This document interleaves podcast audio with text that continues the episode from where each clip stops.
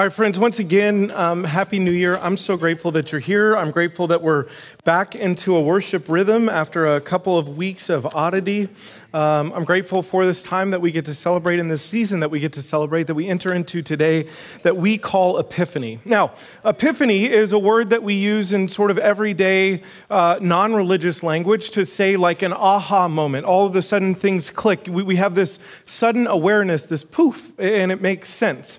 Um, in the religious context, it has a very specific uh, meaning, talking about an appearance or a manifestation of God. So, a, a, a tangible, physical um, representation or, or, or um, presentation of the presence of God among people. And so, when we talk about this uh, as, a, as a Christian season that we enter into, what we're talking about is celebrating the presence of God come among us um, and the appearance of God. If you look up just the definition of, of epiphany, it has words like appearance or manifestation or revelation or clarification. And so uh, that's what we're celebrating that Jesus comes into our midst, and all of a sudden there's an awareness, there's a clarification, and all of the past and all of the future sort of makes sense, most especially for us as a people of faith, through the lens of that one moment, that one person that we call Jesus. And so that's what we're talking about in this season. We often play in this season with the imagery of light, with that idea of appearance uh, or illumination, or the idea that, that, that because of Jesus, everything everything sort of becomes more clear. Uh, we're able to see things as they are. In the season of Epiphany, we talk about light uh, a lot, and, and Christ is the one who's illuminating our darkness.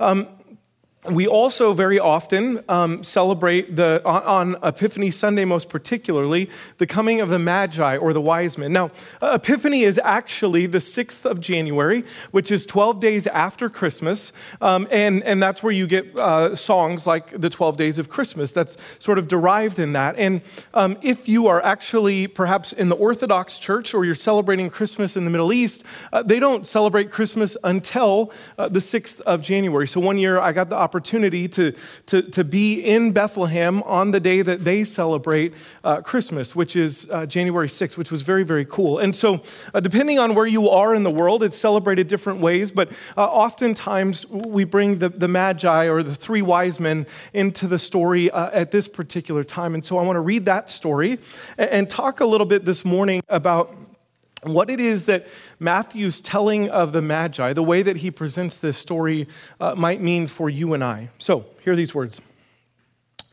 In the time of King Herod, after Jesus was born in Bethlehem of Judea, wise men from the east came to Jerusalem asking, Where is the child who has been born king of the Jews? For we observed his star at its rising, and we've come to pay him homage. Then, Herod, when Herod heard this, he was frightened, and all of Jerusalem with him.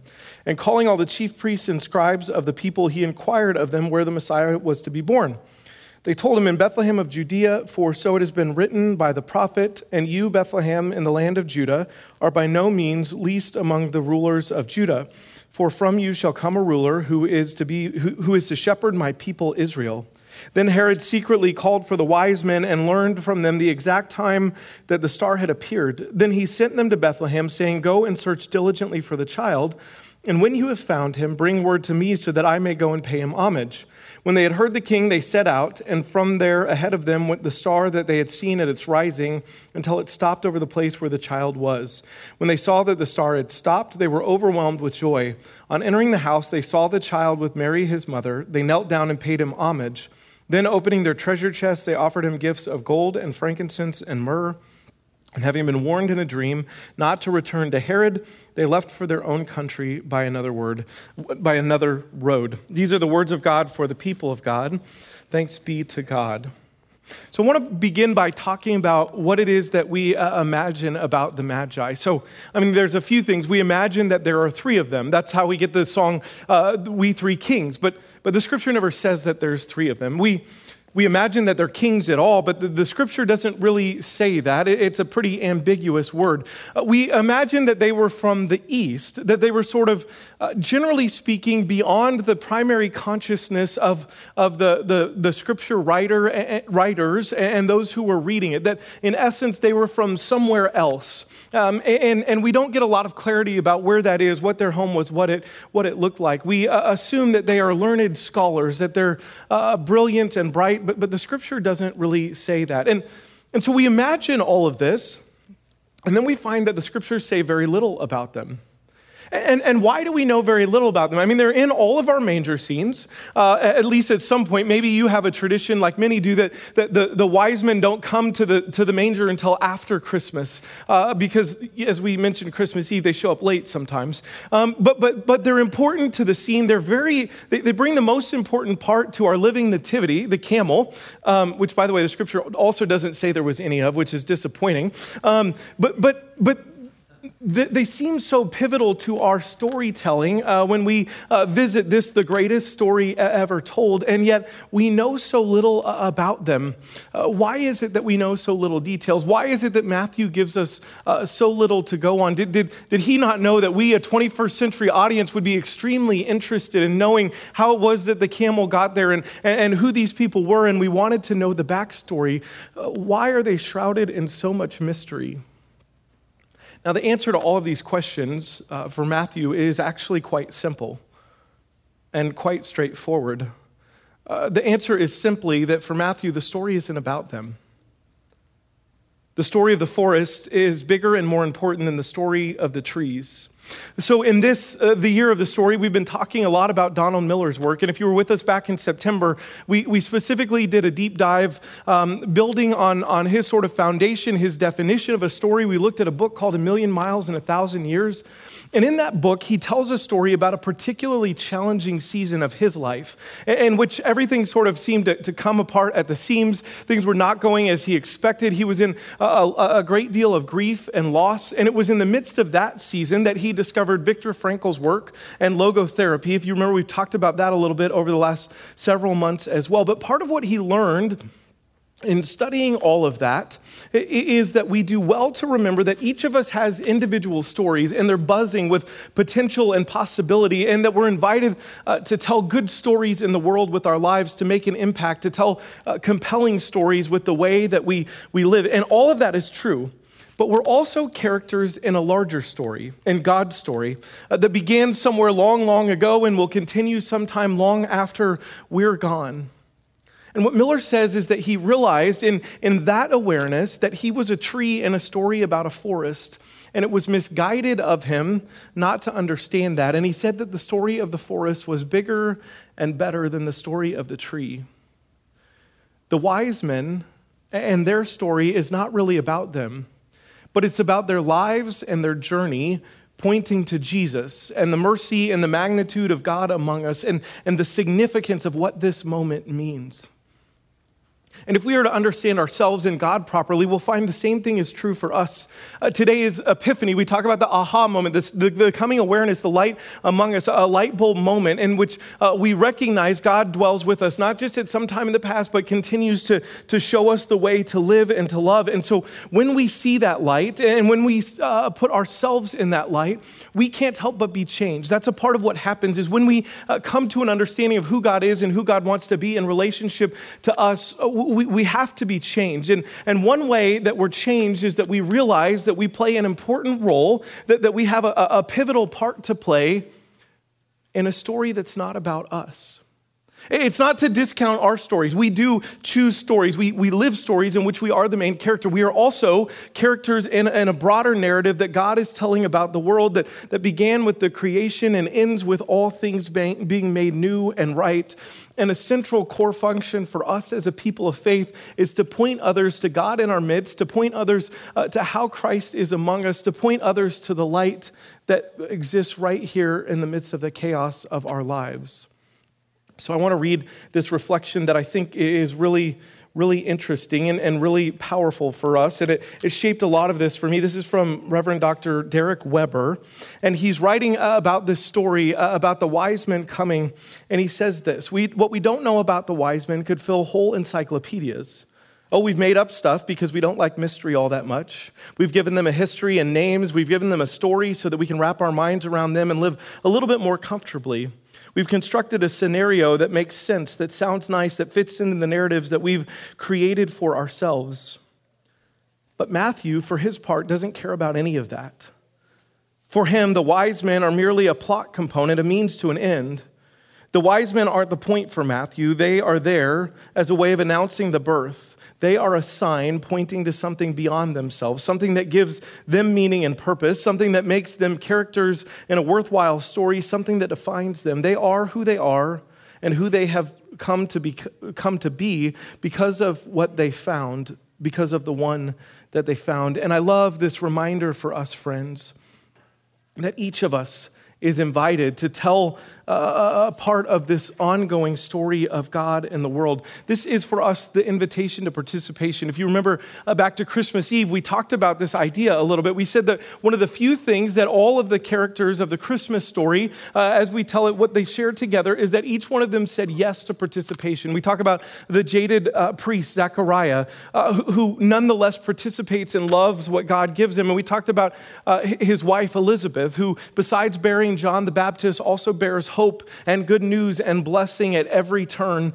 uh, along the way. We talked about Mary, whose plans get turned upside down. And in the midst of that, she recognizes that the world is turned upside down and she sings a song of joy right in that moment. And we looked at Joseph, who felt disappointment and betrayal and decided to take one simple step of faith after another, to put one foot in front of another until he could understand what it was that God was doing. We, we talked about the shepherds who believed that God's good news was big enough good news to include even they who had been forgotten. And we talked about the Magi, besides showing up late, who demonstrate the power of observation and response. And each of them models participation and models for us what it means to respond to God's invitation to be a part of the story that's being told even here and now today. We get to do that. We get to point to goodness and mercy. That's a part of our role. As Matthew tells the Magi story, they come, we don't get any of the backstory because the whole purpose of their story is simply to come and point to the significance of God among us, to say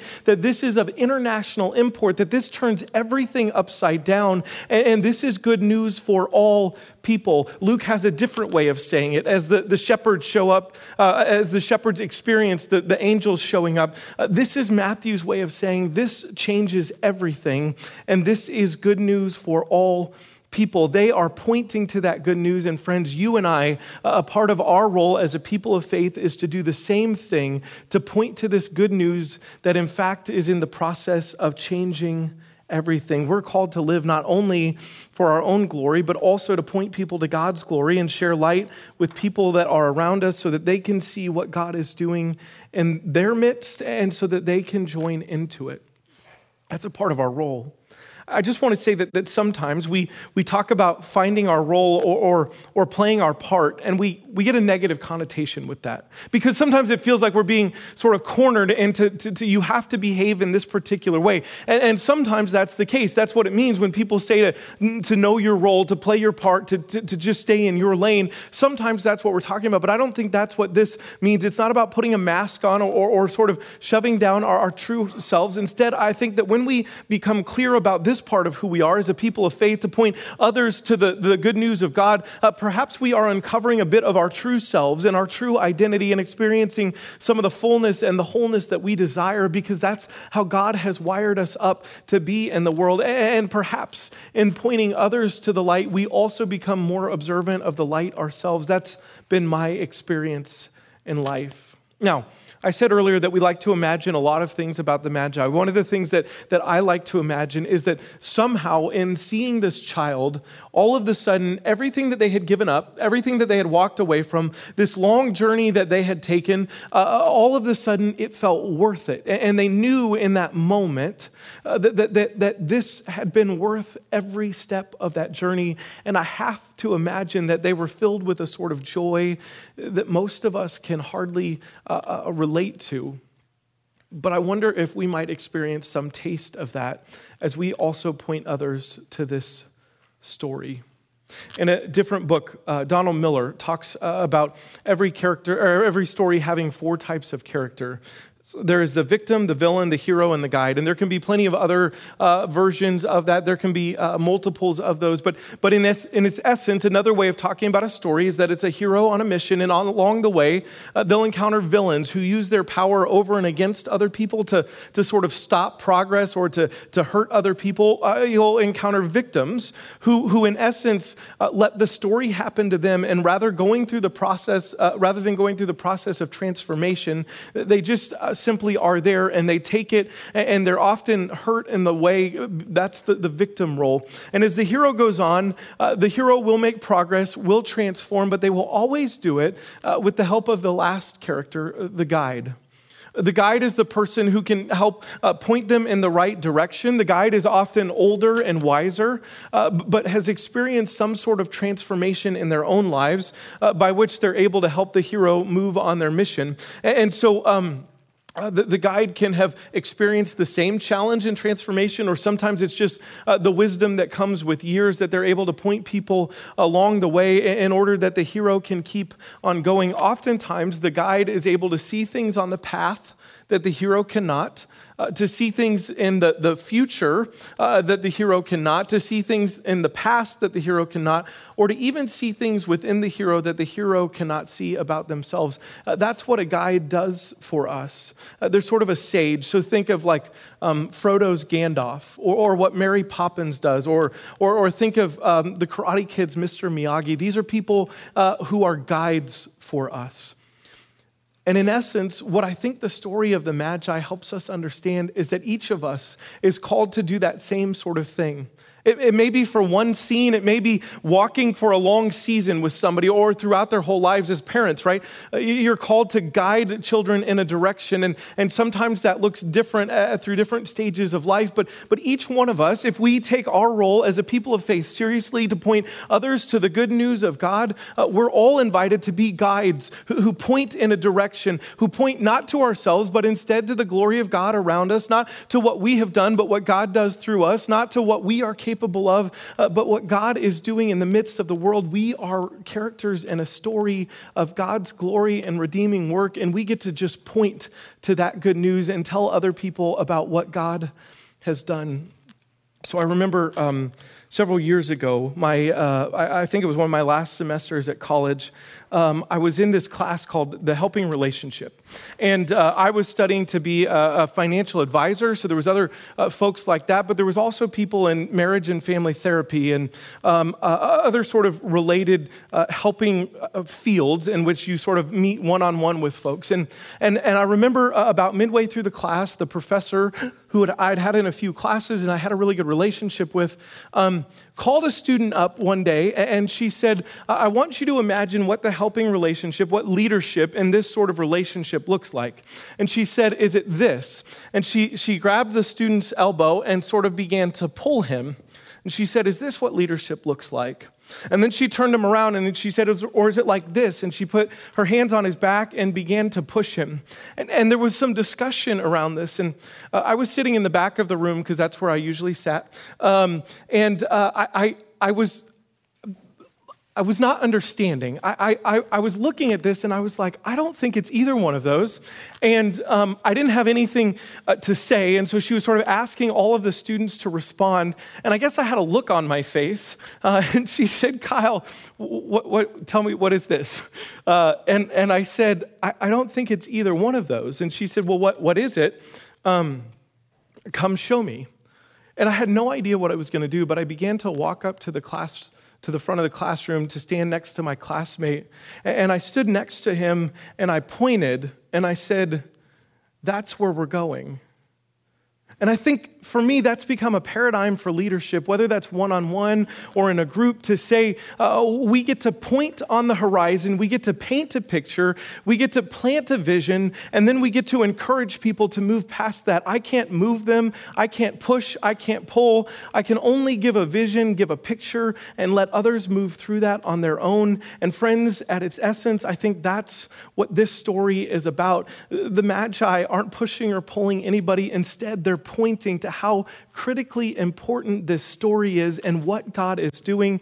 And we're invited to do the same thing in our lives, simply to point to the ways that God is on the move. And sometimes that means we have to pay more attention so that we can see it so that we can share it. And I think that's a part of the story and that's a part of the epiphany journey is to recognize the light in our midst so that we can invite others into this much bigger narrative, to recognize that we have our own stories and we are small story small characters in God's big story, to remember what a blessing it is uh, to be a witness and to lead others into the light. So, my question for you to wrestle with this week is how is it that you can point others to the light in your life this year? Let's take a few moments for reflection.